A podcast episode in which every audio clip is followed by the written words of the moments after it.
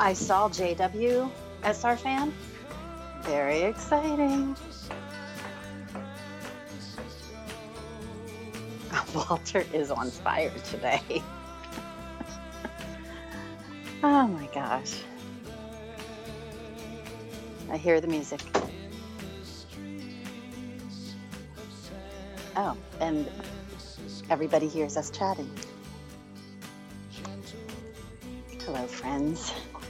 We're doing the wind up.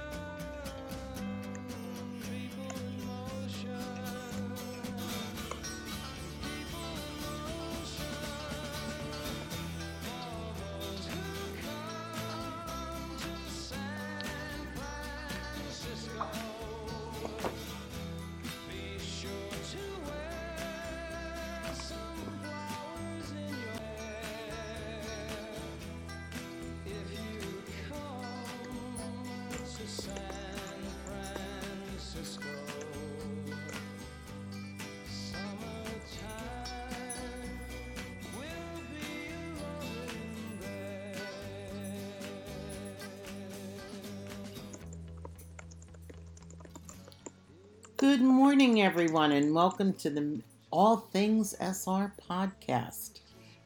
Good morning, Leslie. How's it, how are you this morning? Good morning, Pam. Doing well, doing well. Happy Saturday morning. uh, oh, yes. Thank God. Eastern part of the U.S. Thanks God for small things. Oh, thank God for getting us through another week. How about it, friend? Uh, let's get us just day at a time. Day at a time. That's all I'm dealing with right now.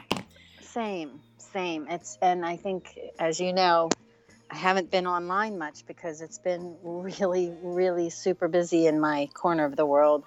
Um, and I don't say that lightly. It's been very good. I'm very thankful. It's just uh, limiting my time to.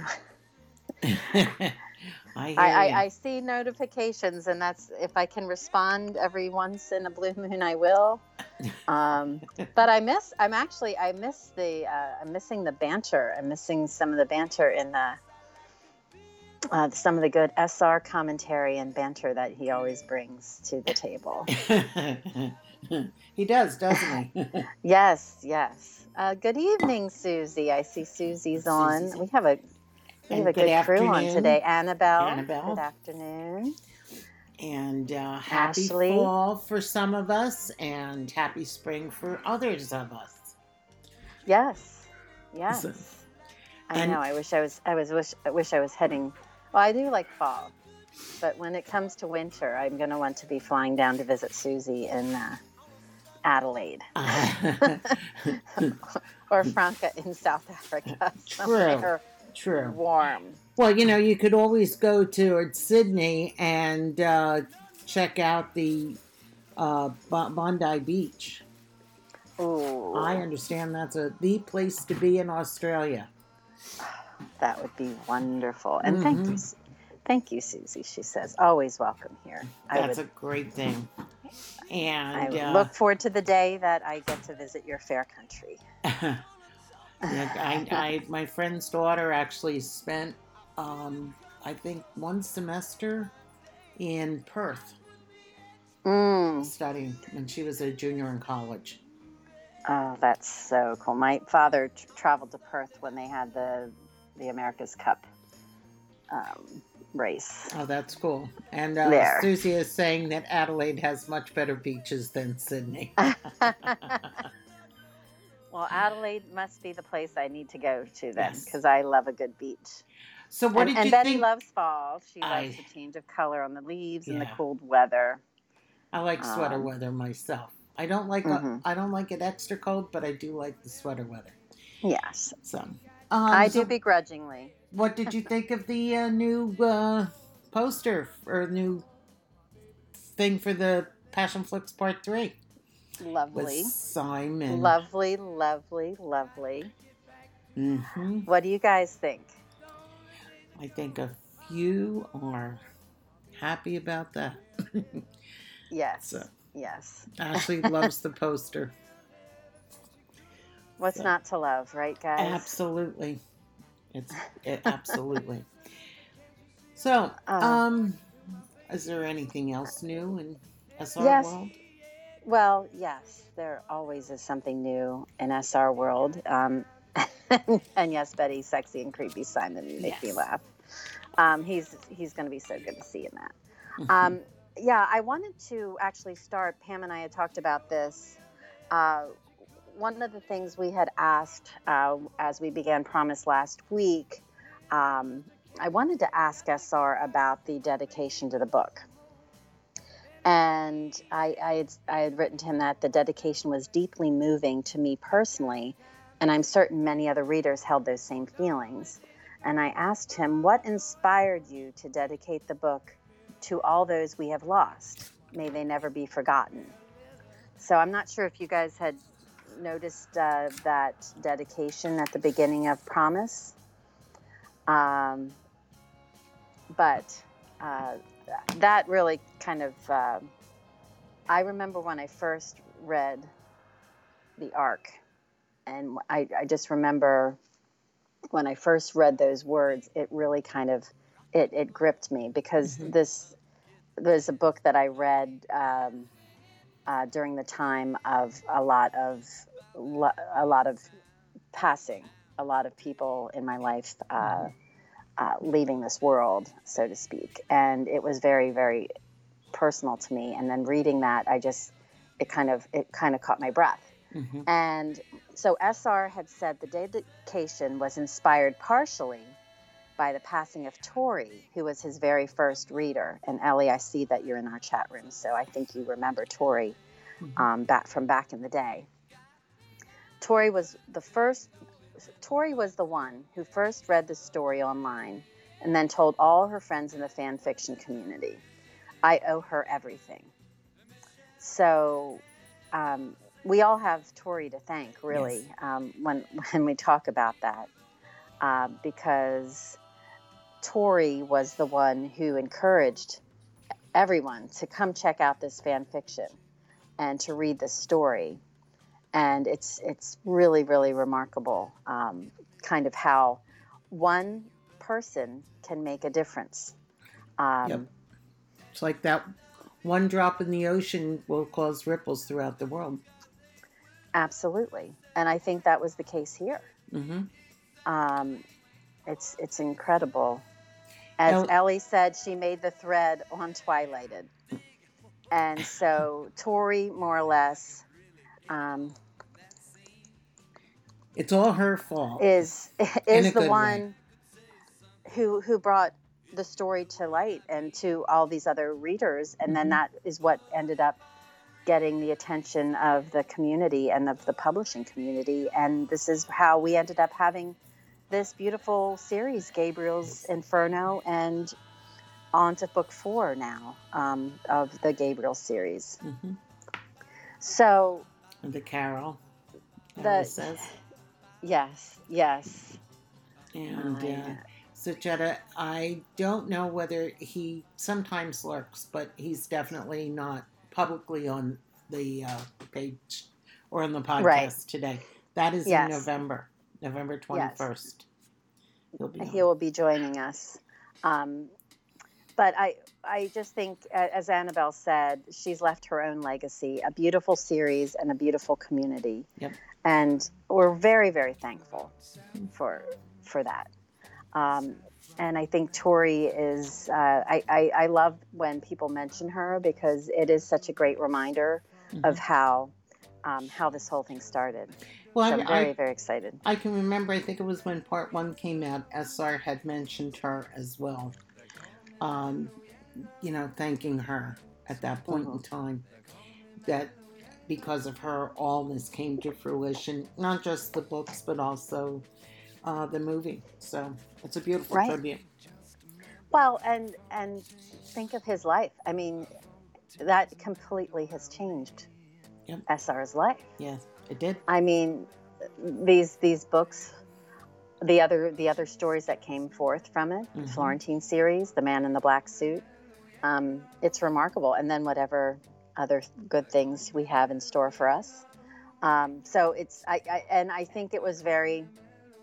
I, to me, that says when he was writing the book, and the passing occurred of his friend and his first reader hmm um, that was top of mind to him at the time of writing the book and I, I thought that was a really lovely dedication. Yeah. and i also you know we also asked him about the title. Why did you name the book gabriel's promise? And he said for the title i had in mind promise in two senses. First gabriel's promise to julianne and their children as a husband and father um, but also a promise made to gabriel as part of his redemption promises articulated by Julianne in the other books as she encouraged him to have hope for the future, for redemption, for happiness. And I loved I loved the fact that there was that duality of promise. hmm It's not just it's not just the one the, mo- the more obvious one of Gabriel promising t- to care and protect the children, which is uh, evident from you know the, the it's laid out in the first chapter Yep. Um, but also this promise for his redemption that he is worthy and that he has hope hmm because at the beginning of Gabriel's Inferno, he did not have hope. No, or happiness, really. Yes, yes, and and I'm seeing Ellie said I think I remember Tori found the story by chance or through fic diving, as we called it, when you scroll and see a story and try it out. Been there, done that, Ellie. mm-hmm. It's really, really um, amazing. And Betty says, We owe so much to her. I wish I had met her. Mm. So, yeah, so I, I just thought that was a really great um, response in terms of promise. hmm Um, really, really lovely. So. I uh, I know we also asked SR about some announcements. We So did. We What did. did he have to tell us this week? Well, he wanted to wish Cassie Hangian, um, well, she retired and she has started uh, her own uh, scouting firm. So we wish her a lot of luck.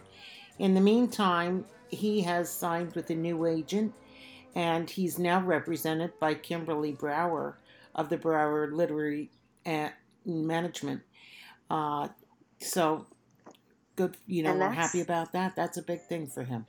That's super exciting. And it's also, you know, I think a big transition too, because he's worked with this agent for many years. So, um, a lot of good, exciting news coming in the world of of the in the world of SR, yeah. He's uh, the trailer for part three is going to be coming out October first, and he's uh, hoping we can encourage readers to spread the word on social media and use hash the hashtags. That'll be uh, that'll be good. Um, Very good. he can also tell us the Fat Passionflix is scouting out some of the locations for Rapture, but he doesn't know when they will resume filming. And I believe that Julio on his live feed this week had mentioned that as well. Yes, I Um, think Ashley just put that in the chat room. Annabelle did, yeah. Or Annabelle, sorry.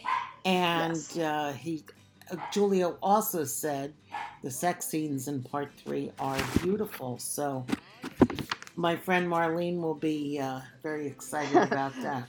Marlene will be in heaven. She won't know what to do.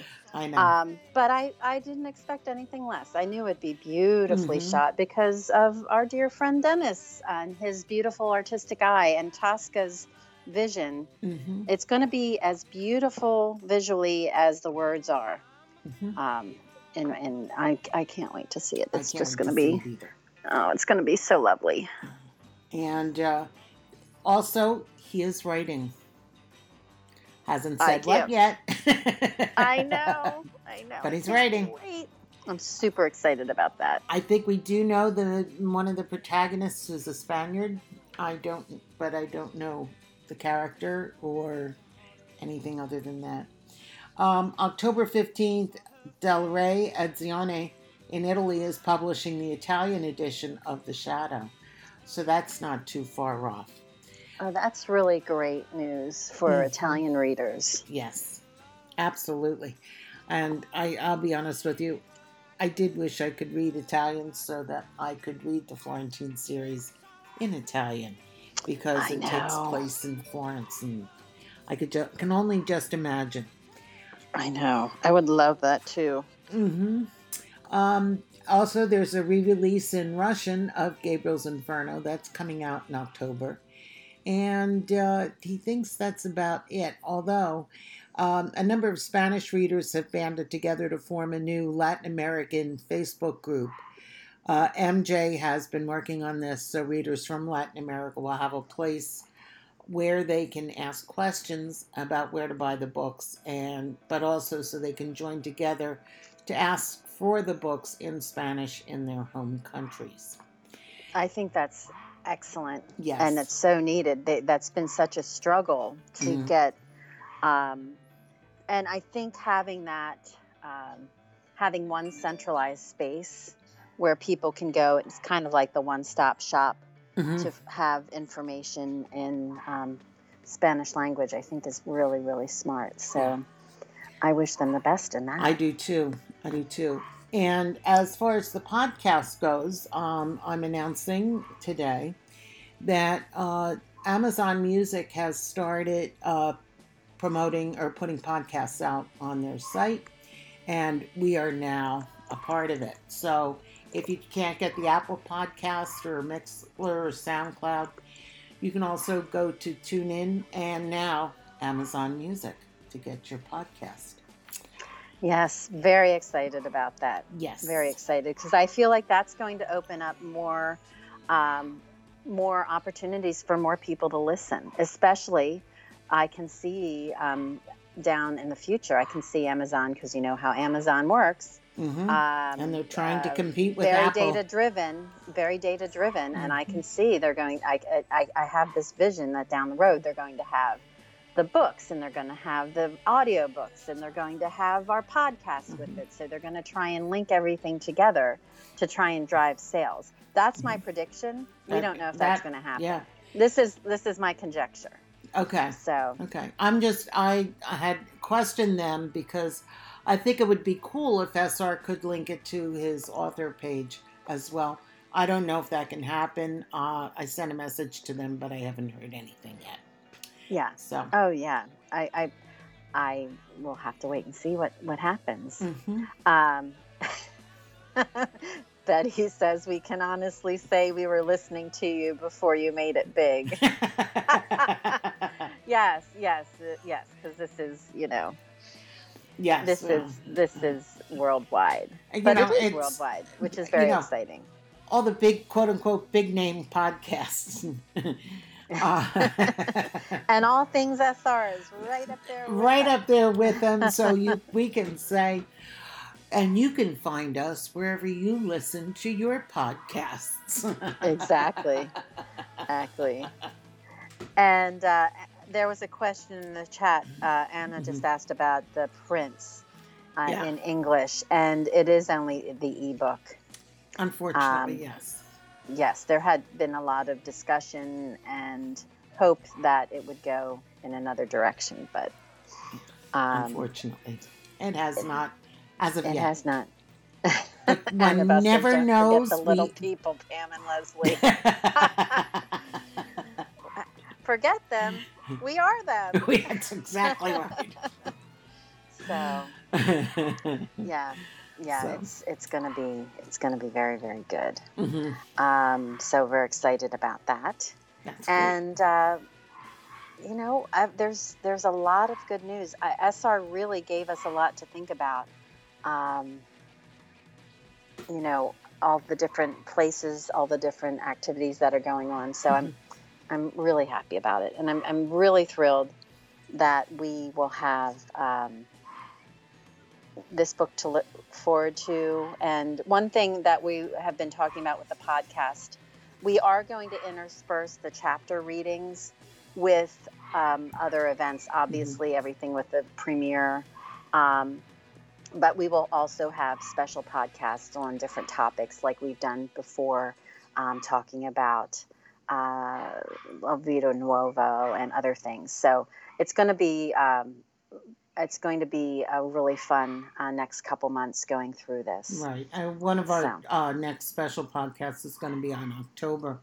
Um, and it's actually for uh, Mental Health Awareness Day, uh, October Yes, 10th. that's October 10th. so, and and an we have a yes and we will have um, other authors coming to join us as well um, yes. coming up so stay tuned for that Stay ladies tuned is right. I, we're keeping we're keeping things interesting on all things sr so. you show me the stars, Patty, and I'll go rub elbows with them.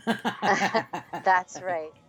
That's right So, and thank you lori. She's looking forward to it all. So i am too. It's going to be good. Yeah.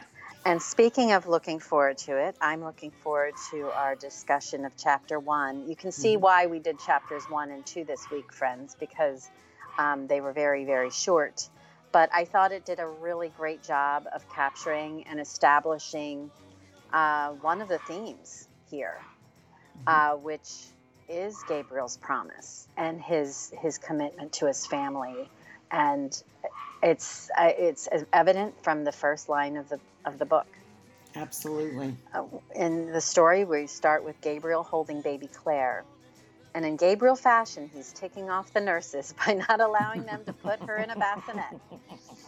As Gabriel's sitting with Claire resting on his chest, he reflects on the prayers he and Julianne said back at the Basilica of St. Francis.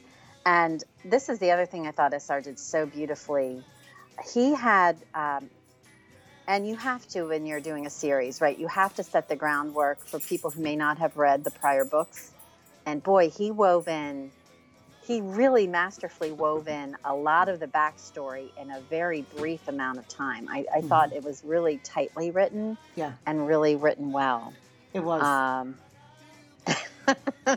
I just looked at the chat and Betty says coronavirus won't last forever. As soon as the vaccine's available, I can see Pam and Leslie on tour and talking to the cast, traveling and making magic. oh, I don't think so. Oh. We always the magic always flows when when Pam and I are together. That's for sure. that does happen, yes. We, we, we have had some adventures or misadventures. and there will be many more to come. I, Yes. That I can assure you. So it's good to see Karen on this morning. Hi, Karen. KK. Monica joined. As Ashley says, we love Daddy Gabriel, and yes, we do. Um, which is why Mhm. I'm pleading that Passion Flicks pick up book four of So Gabriel's can- Promise, so we can see Julio portray Gabriel with that little baby. I'm going to lose my mind. I think so. I think I would too. I will too.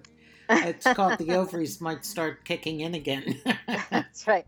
As Annabelle says, overprotective Gabes is sexy. yes, he is. so, So, so it was. they had this.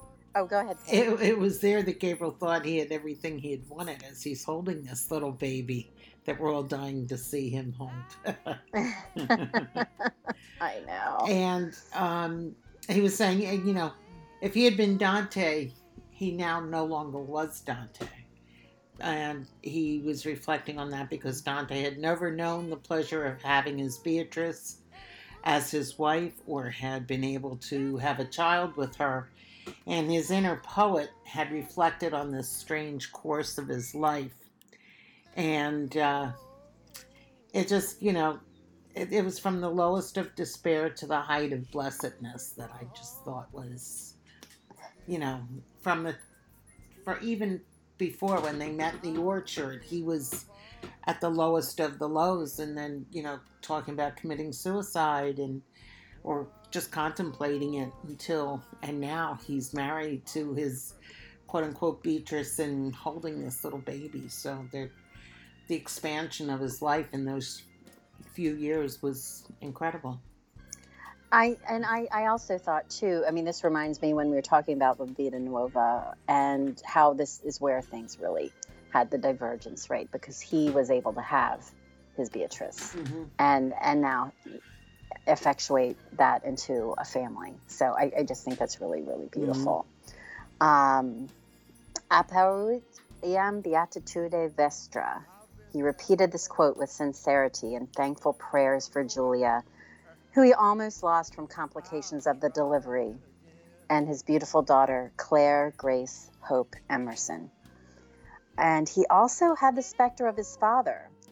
And he, he kind of had that reflection, you know, Gabriel as a father now. He kind of Mhm. thought back to his own biological father. And this brought about a promise for Claire. He would never leave. He would be there for her and for Julia, his darling girls, for as long as he lived. hmm In that dark room, he resolved to protect, love, and care for his wife and daughter, no matter the cost. And I think, you know, again, I said chapter one set set the stage. This is it, it explains what what is one of the pro- what is the promise. At least Mhm. the obvious promise is that it is that promise of protection of of love. Um, and as I'm looking at the chat, um, you know, talking about chapter one, Lori says Gabriel appreciates and treasures Claire. It's lovely. And Betty said, Daddy Gabriel's cute, but can you imagine being his daughter? I bet he would never leave her alone. How will she travel and meet people or have a boyfriend? Is he Uh, that- if that- standing right next to her? Not happening until she's in her 30s. Well, honestly, was- I think on I think for me, this is one of the reasons why I would love to see SR continue the series Mm-hmm. into a couple.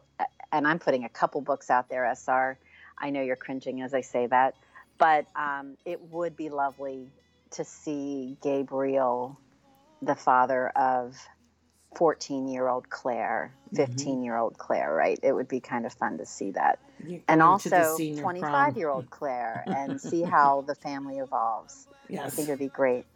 And Annabelle says he'd be a great dad. Ashley said chapter one is a short and sweet chapter. Betty says this chapter was a great reminder of what's truly important in life Mhm. family and love. And Ashley said bringing redemption, ending tears again. Absolutely, absolutely. Just beautifully Annab- written. And Annabelle is saying Gabriel he, that he has certainly been on a jour- journey, and he gets it. What he gets to is remarkable, and thanks to the faith of his faith and his beloved Julianne. Yeah. Mhm. And uh, Annabelle said, to think how he saw himself as someone not worthy of being a father after losing Maia to where he is now, his principessa close to his chest. That's right.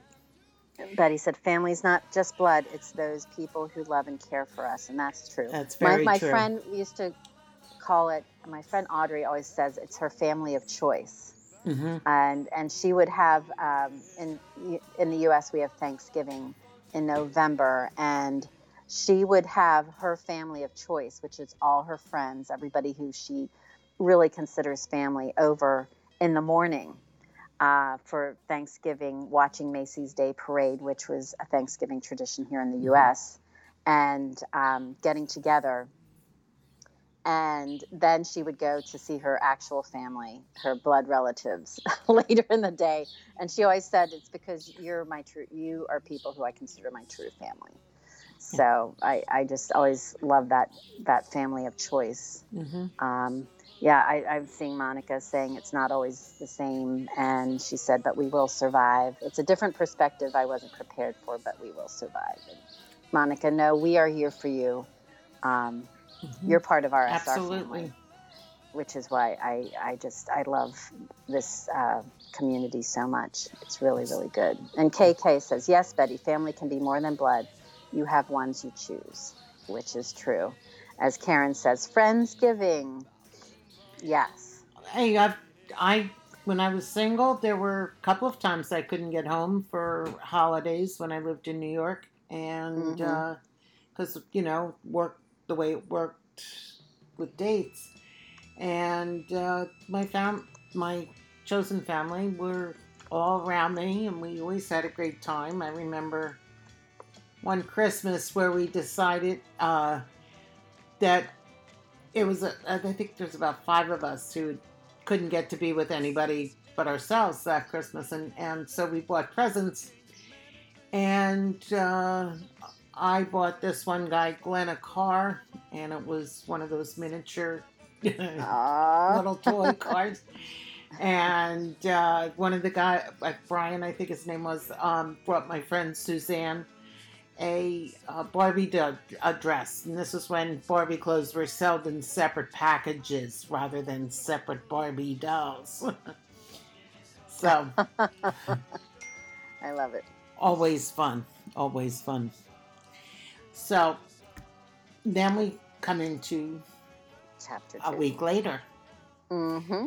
Where where uh, Gabriel's like like a lot of us, just you know, you're holding your phone, you're flipping through, and he's checking email, and uh, you know, like I said, it's a simple thing to do with smartphones today, and you just tapped it, and there it was. And a wise Canadian once wrote, "The medium is the message." And this in this case, it was an incredibly important email. Uh, one of the things we asked SR this week is that who was the wise Canadian who wrote the medium is the message. And uh, he told us that it was a, a gentleman by the name of Marshall McLuhan, and he's considered the father of communications and media studies. And the quotation is, he included in the book is one of his most favorite sayings. So just because I do it's the way I am. Um, I looked it up and I it was website uh, which we can include in the chat room. Uh, who was Marshall McLuhan?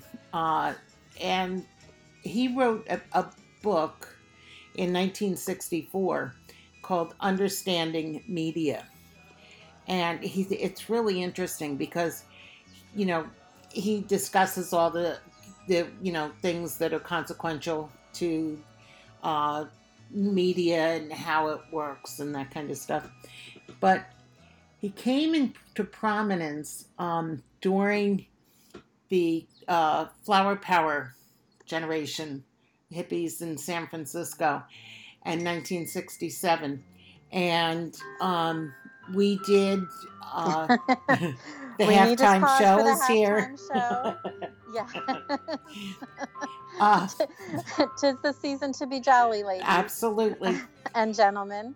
Um, so, but anyway, in 1967, they had they had this the first McLuhan Festival, and these are a bunch of hippies that had this or counterculture, and one of the big lines at that time was uh, "God is dead." I mean, Time magazine had a big cover story on it uh, that year. I remember because I, of course, I bought it because why not? And my parents were annoyed because that's what parents do. But um, you know, he brought this whole big thing uh, into San Francisco, and it was a steady stream of invitations for speaking engagements that he had, and he addressed countless groups, ranging from the American Marketing Association to the Container Corporation of America to AT&T and IBM. And in March of 1967, there was a uh, NBC in the U.S. Uh, TV series called Experiment, and they aired an episode that was called "This Is Marshall McLuhan." Um, and he played on his own famous saying, "Publishing, the medium is the the message." Uh, and even as he was signing, he was signing all kinds of contracts for this because of uh, of of his writing. He was he was highly educated. He had many many distinguished lectures and awards that came through uh, in Canada, obviously because he is Canadian, uh, but also Great Britain, the United States, Rome, and because the ironic part about him becoming so popular in 1967 uh, with the counterculture was that he was a man of deep faith. And how do you, how do you have a man of deep faith turn around speaking at a uh, convention where everybody's talking about God being dead? So that I thought that was interesting. So that's just I a side definitely- bit. I definitely agree. And I had to go look up in my textbook um, effective public relations, because I think some of you know I am a communications consultant, and this is a really, really good textbook. And of course, Marshall McLuhan uh, made an appearance in this. And he, even back in 1950, which was 17 years prior to when he had that invitation to be uh, part of the counterculture and to to um, to, to be invited. And I, I I do think that dichotomy. I think is very interesting that he was such a man of faith, but he was also at this this event that you know the God is dead. Mhm. Um, uh, was was such a prevalent uh, theme and saying. Um, back in 1950, McLuhan had forecast a global village that would really connect us all worldwide because of these because of the medium um, because of the media i should say in terms of having these uh, telecommunications having what you know first were satellites um, providing two-way communication and now and transmitters and now you know we have the cell phone towers and the internet Mhm. and I mean, think about this. 19 back in 1950, he had this vision that we will be a global village. And I mean, we are evidence. This podcast is Mhm. evidence of the global village. So, um, and I laughed because Betty had said, and I thought SR was the wise Canadian. I'll be honest with you. When I read this, I thought that was the case as well. I thought he was, t- ta- yeah, inserting himself a little bit in there.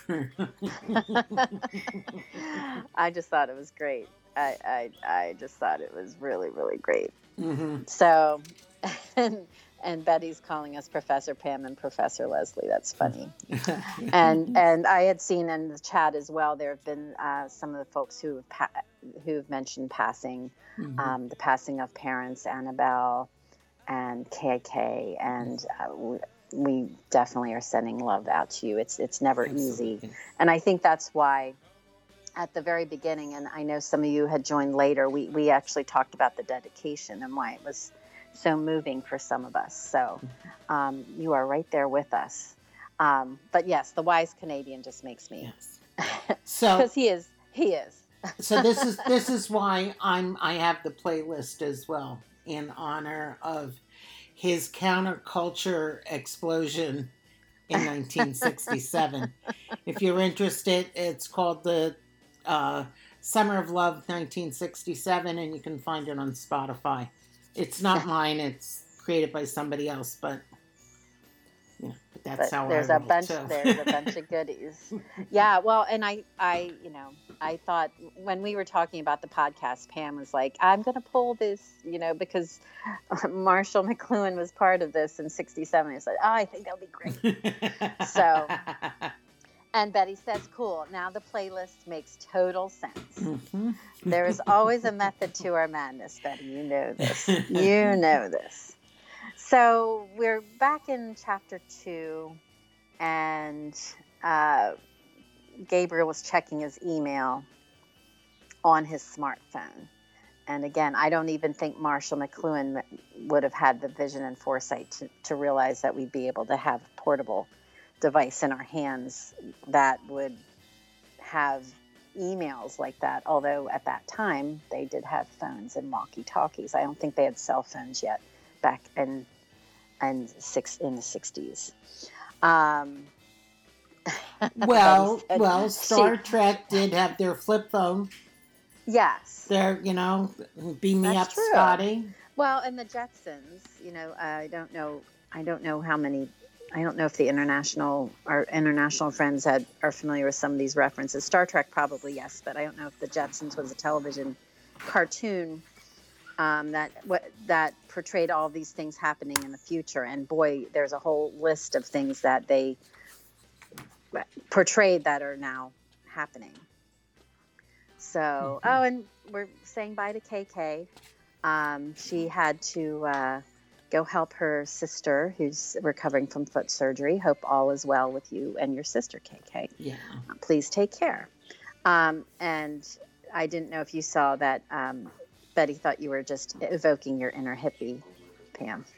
Every Uh, chance I get. Pam is living her inner hippie. Um, Annabelle saying, I'm imagining Pam in flares and flower power with rose tinted glasses playing these tunes. I never gave it up. I love it. I Mhm. love it. And um, thank you. We posted the Marshall McLuhan website um, as well, so you can check it out. Yeah. So, and as Ellie just shared, losing her dad also brought her to SR a year later. His sister was given Twilight to read and escape a little when she was home for his funeral. And a year after that, she found the fanfic. And her daughter's name is Maya. So hmm I think there are many fans who've named the children in honor of some of our beloved characters. I know Miss Dana Um, has too. Mm-hmm. I, I love that. It's Mhm. beautiful. Um, so Gabriel is checking his emails, and as he goes through, he ponders. You know, there's really not too large of a community of Dante specialists. Gabriel was well known within this community. He had been a top student at Harvard and had made himself a name while he was at the University of Toronto. Um, during that time, there was a bit of a scandal, and there was a graduate student, his beloved Julianne, had come into his life, and that scandal led to an investigation and a tribunal, which I, I still, again, say SR really brilliantly wove together this backstory very tightly in order to bring people up to speed if they hadn't read the prior books. Um, and you know i it just it even makes me hurt to read about the tribunal I know. um, but which forced his resignation especially since even though they did have a relationship. He was so careful for it to try to not be a sexual relationship because he felt like that was where the line would have been crossed. Right. but they did not um, they did not agree. Um, so the university in the midst of his resignation was keeping everything quiet. Um, Ju- Julianne had graduated, which was all Gabriel wanted. He wanted her to be able to continue her studies and career, and he accepted um, as she graduated and she was accepted to study at Harvard. Um, he accepted a full professorship at Boston University, and they had married in January. But there was still gossip brought about by Krista Peterson, who Mm. claimed that Gabriel was a predator and Julianne was a whore. So Krista kept bad mouthing them in the community, even after time had passed, after the wedding, after their life together, after they were all far from uh, Toronto. Hmm and that was you know that was something that was very very um, Yeah, she was a real on on his mind on his mind and as uh, annabelle says cfp gollum get lost Mhm. and that he said if gabriel had waited three more months none of this would have happened but the story would not be as intense and heartbreaking absolutely betty i agree Well, yeah, you know, Um, uh, I was there was also asked Betty if anybody had named any children after any of the characters, like Mhm. Catherine, Beatrice, or Dante, Owen, or Paul. And Annabelle Mhm. pointed out that Owen is actually a very traditional Welsh name, and Mm. it's even pronounced. Uh, uh, uh, spelled differently, O W A I N, and uh, Owen is as uh, after a historic uh, figure, Owen Glyndŵr. Mm. Um, and I hope I pronounced that right because Welsh can be crazy. Yes. And Ellie did point out that she named Maya. Um, Maya was already here when she Mhm. read the book. But how amazing. You must have fallen over when you read that in the stories, I'm sure. Mhm. Um, and yes, crazy Krista's back, Betty says. oh yeah, crazy. She will not Krista is big time back. Mhm. Um, and Annabelle loved when Catherine told Julia to seek out the Dante specialist at Boston University. And Annabelle's telling me that it would pr- be pronounced Owan. Mm, okay. Well, it's it's like the um, there's an actor, Ian Gruffudd, I think is his name, um, but it's in what spelled in the Welsh. Mm, Yep. I didn't realize that. Yeah, I O A N, and Okay. it, if you if you see his name, it's just way out there. Wow. So, And, anyway, and Betty said she was confused about um, the the chatter because she thought Krista moved on. Is Gabriel referring to the past gossip or is this new gossip? no, I took it as the past. He was thinking about, yeah, I think he's looking at the past. but I think he still feels like there's still some lingering uh, discussions on that. Maybe Yeah, I not think lin- he- discussions, but he's reflecting that it's still in people's memory. Yeah, I think he probably. kind of is how I viewed it. Yeah, I think she's still in the background there. Uh, who who may ever ask her if they know, and she'll just add into it. Mm. And I- Annabelle that's- noted that I O A N, uh, the way he did is pronounced Yoan. Interesting. Yeah, a- a good for anybody in the U.S. who has not experienced any Welsh language. Um, watch How Green Is My Valley. It's an old movie. Um, Maureen O'Hara's in it, and but they, it's it's centered around a Welsh, Welsh town. And Annabelle, for your information, I grew up in a town called Bala Cynwyd, and Cynwyd is spelled in the Welsh form C Y N W Y D. So Yes, um, Welsh settlers. I'm Welsh pretty settlers. sure came to that part of Pennsylvania. So, So it was from a group that Gabriel had heard from this email as he's looking at it, but he had never met. And as he read the message again to make sure he was reading it correct, his skin pricked as if something momentous was about to happen.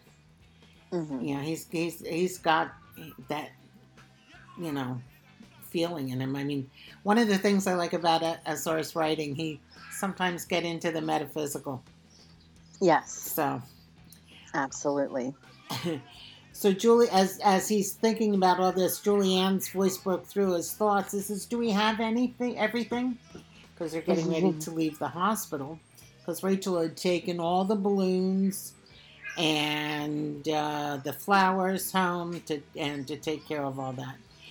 And as uh, Gabriel was about to open his mouth and tell her about the email, Dr. Rubio comes in. and she's the obstetrician. And she always seemed to show up like Athena in Homer's Odyssey.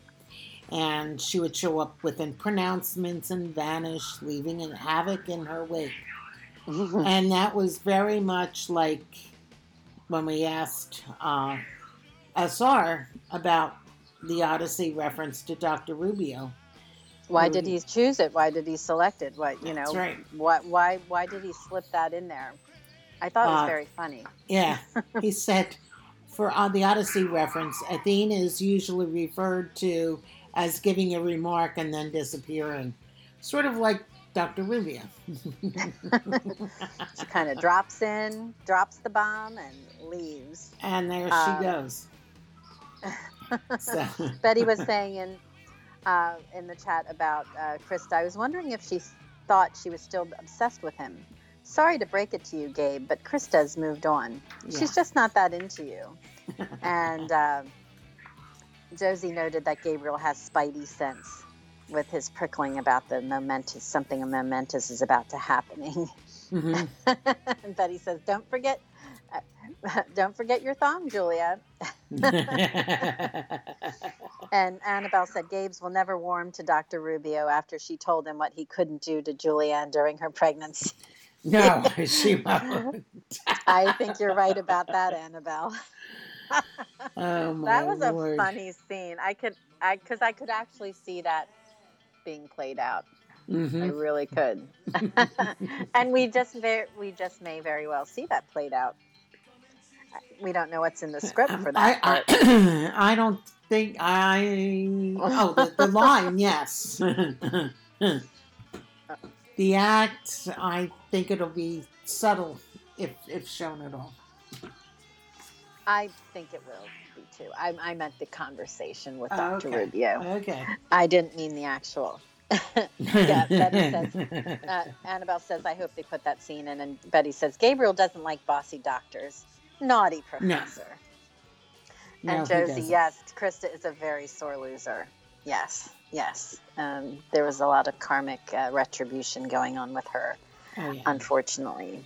Um, so Dr. Rubio came in, wished them a good morning, and stated she needed to go over a few things before Julia and Claire were released. So you can see, you know, I can envision this sign, this scene happening. There's so much excitement, there's so much trepidation, there's so much exhaustion. Uh, It's all the emotions, so overwhelming. You just had this child and you've been in this hospital and you haven't really Mhm. slept comfortably and you're just but you're exhausted and you're excited but you're a little scared and oh my gosh we're going to be by this by ourselves with the baby and what what do we do and hmm All the all the fears that all you the nervous the nervous first parent things and um, so they're probably when she's giving instructions they probably are hanging on every word wanting to make sure they do everything perfectly right so Mhm. you know so she comes in she talks about these things that need to be considered before julie and claire were released so gabriel just puts the phone in his pocket he had received enough of a scare a few days before when he thought Julianne had not survived the delivery. And so he just, he was still so shaken by that. It was a hangover, like a hangover he could not shake, which I thought was a great description. Mhm. And as Dr. Rubio went through her list of admonitions and instructions, he promptly forgot the email and the absolute necessity of revealing its contents to its wi- to his wife. so again, the protector, the protection kicks in. He's getting instructions. He has to do this. Okay, all everything else fades away Mhm. when when she comes in and says, "These are some things you need to keep in mind and things to look for, um, and, and call us if this happens." Right. I and then, of course, that. Mhm. Betty uh, suggests uh, what Dr. Rubio says eat healthy foods, stay hydrated, sleep a lot, and no sex. Anna says, "Betty, I'm with you though." but you know what? I, I can remember that talk when I was leaving the hospital with Patrick. oh yeah, And uh, it wasn't that it was no sex, it was just no sex for six weeks. right. And Anna noted that. G also Mhm. missed the six weeks of no sex. Yeah, it's So- actually funny. I'm, I, I, I, but I think to fit the story, because I, could have seen SR at weaving that piece in because obviously it's such a reaction to the uh, admonitions before. Um, but to fit the scene and the fact that he was excited about this email he got, and then everything faded away, and he was also still so shaken up Mhm. by I mean, I can't even that scene tore me apart. That'll be incredible to see Julia perform that um fe- I- that that feeling of that he lost her forever. Yeah, I can. Ju- I can just visualize Giulio playing that scene Mm-hmm. and and the emotion that would it would be brought out of him. That would be. You know, when you think about it, I mean, Julia has her emotional points, and especially in Rapture. Uh, but I the Giulio has or Gabriel has a lot of them. when you think about it and the the turmoil and the and the the angst he's gone through in his his young life Right. you know It's amazing. well, and I think Julia has so much growth, and she blooms and blossoms, right? Mhm, mhm. and it's this this evolution of the confidence and the the, the feeling worthy of love and Mhm.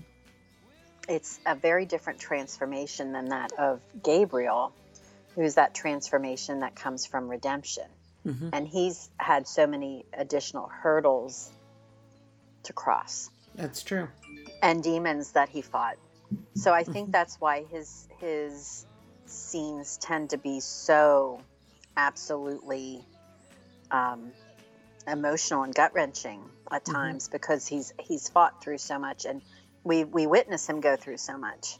Um, and and Ashley said it'll it will be like when he did the phone call about Grace. hmm Yes, Yes. yes, and and the you know obviously uh, Giulio brings his acting chops um, and his compassion, his his compassion, his passion, and his sheer intensity um, to bear in that role. And I think that's why you know I, I we've said this before. What an incredible casting choice Mhm. um, because he he fought for that role so hard because did.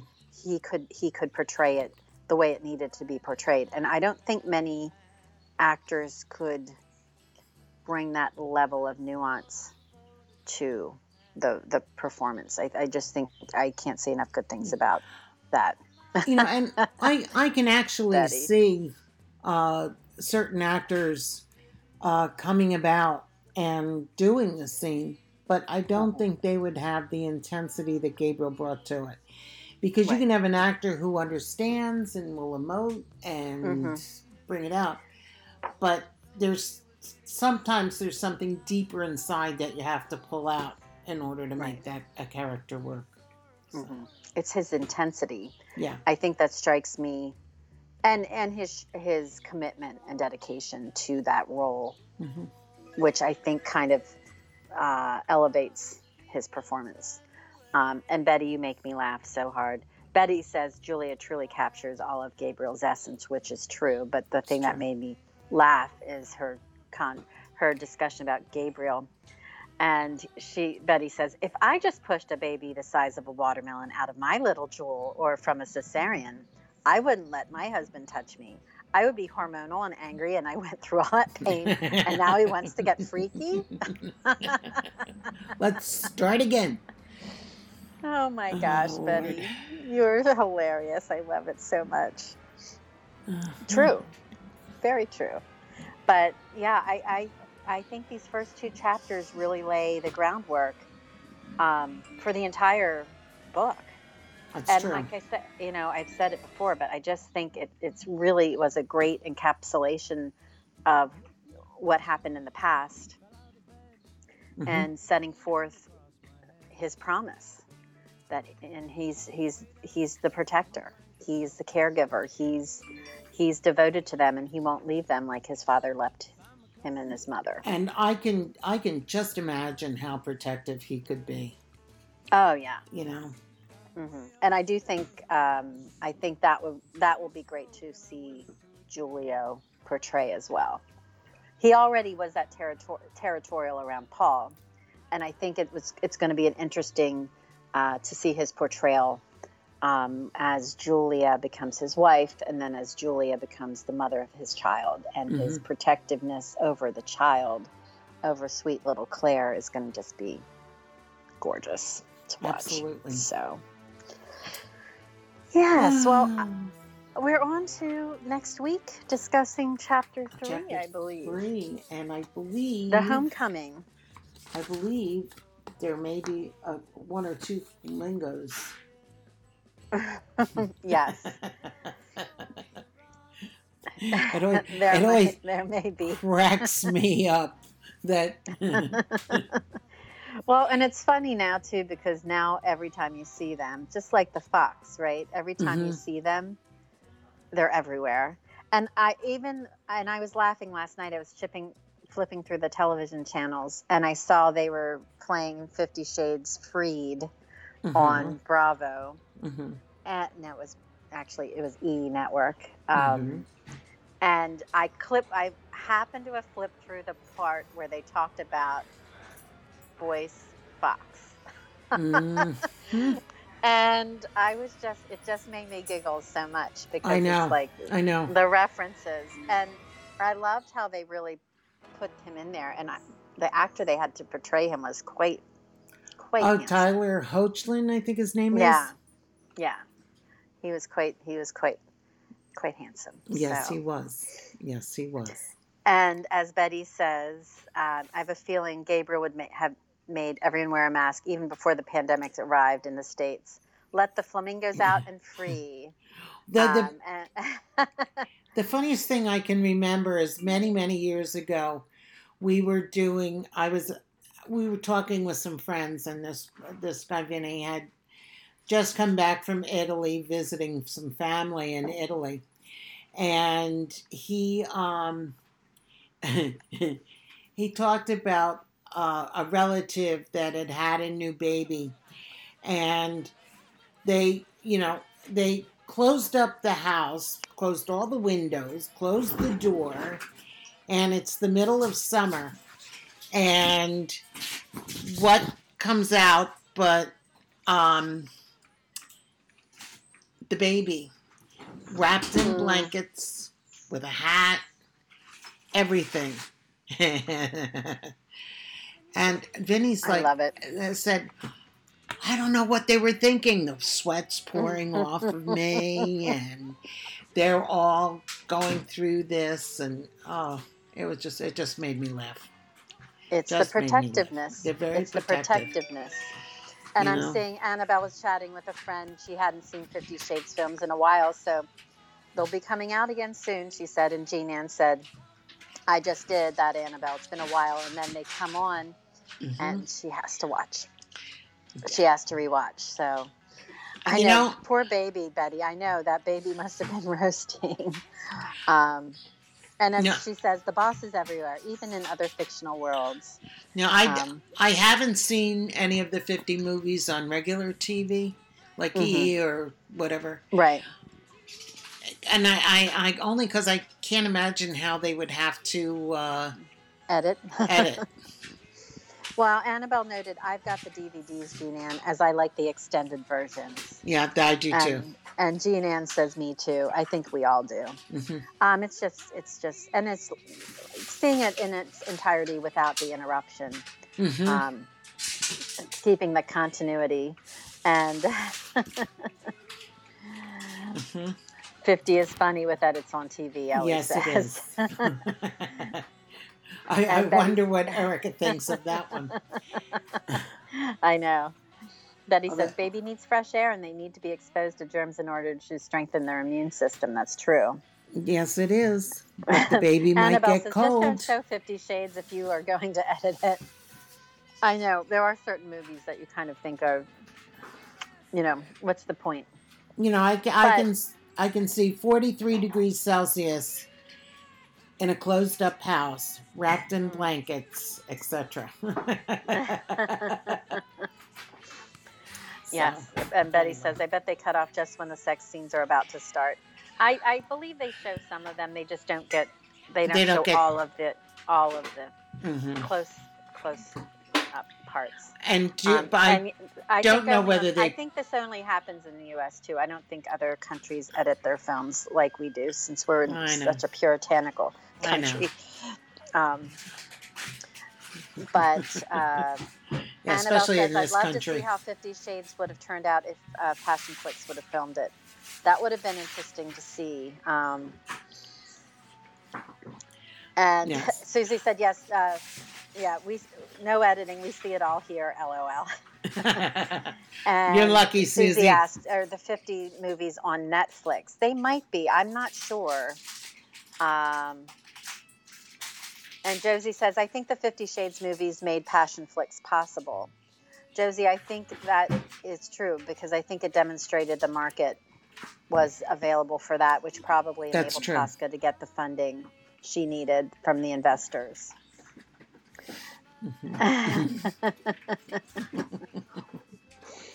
Um, Oh, Monica says, I think I saw the unedited version here in Europe, and I think Netflix, yes. And they are in the UK. Yeah, I don't know whether um, they're on the U.S. or not. I don't think No. they are. I'm not sure. We'll I have don't know. to see. But Enola Gray's uh, or Enola Holmes is on Netflix. Yes, I'd like to see that. I want to see that. So Mm-hmm. anyway, And anyhow, I it's it's that time where we are saying farewell. I think we need to say a special uh, birthday shout out and birthday wish though to one of our friends Our- in the SR family, hmm our our very own Gabriel. Giulio Berruti. His birthday is tomorrow. Yes. And how exciting is that? Very happy for him. A birthday too. is a gift. Every year is a gift, and I'm. He's had an, a remarkable past year, and um, I'm wishing him much happiness Mhm. for his uh, his birthday and the next the next And many thi- years to come. Many, yes, and there's many shows and stuff. Animals also uh, mentioning uh, Ray, uh, Rebecca, hmm which I'm looking forward to as well. And I can't wait to see that. I love the I love the first the original film. Mhm. and I'm in the- actually doing a reread of the book. I haven't read it in so long, so it's I'm excited about that. It should be good. Should be good. It should be very good. And Betty So- says he will get lots of birthday wishes from many ladies and fans. That's for sure. Absolutely, and he's filming in Cannes this week, and I'm sure he'll there'll be all Party time of, in Cannes, as Annabelle said. Mhm. anyway, Susie says, "I love his handle. I love his love handles, but that producer has put him on a diet for a couple of scenes." he just wants an almond. I think that's what he said. Oh my just one gosh! I know he suffers for his art. Absolutely. And Betty's looking forward to seeing Armie Hammer in Rebecca. Oh, I I, am looking forward to seeing Armie Hammer too. and I'm also looking forward to seeing Henry Cavill in the Eleanor Holmes. um, yes. And also, today is Aunt Arda's birthday. Aunt Arda is Ah, part I of didn't uh, realize that. Yeah, she's part of Noches and uh, Noites in Florencia, and so that is uh, the the Portuguese podcast and one of the founders of it. So happy birthday, Andarta! Yes. And so there we are, I love and it. we have come to that time, folks. I know. And I am going to leave us with a little Marvin Gaye and Tammi Terrell with Ain't No Mountain High Enough. One of my Mm. favorites. I'll talk I to love you that. all. I love that too. See you all next week for chapter three. Be safe. Take care, everyone. Thank you so much for joining us. Wear a mask, stay safe, six feet or two meters apart, and wash your hands. Bye. Bye.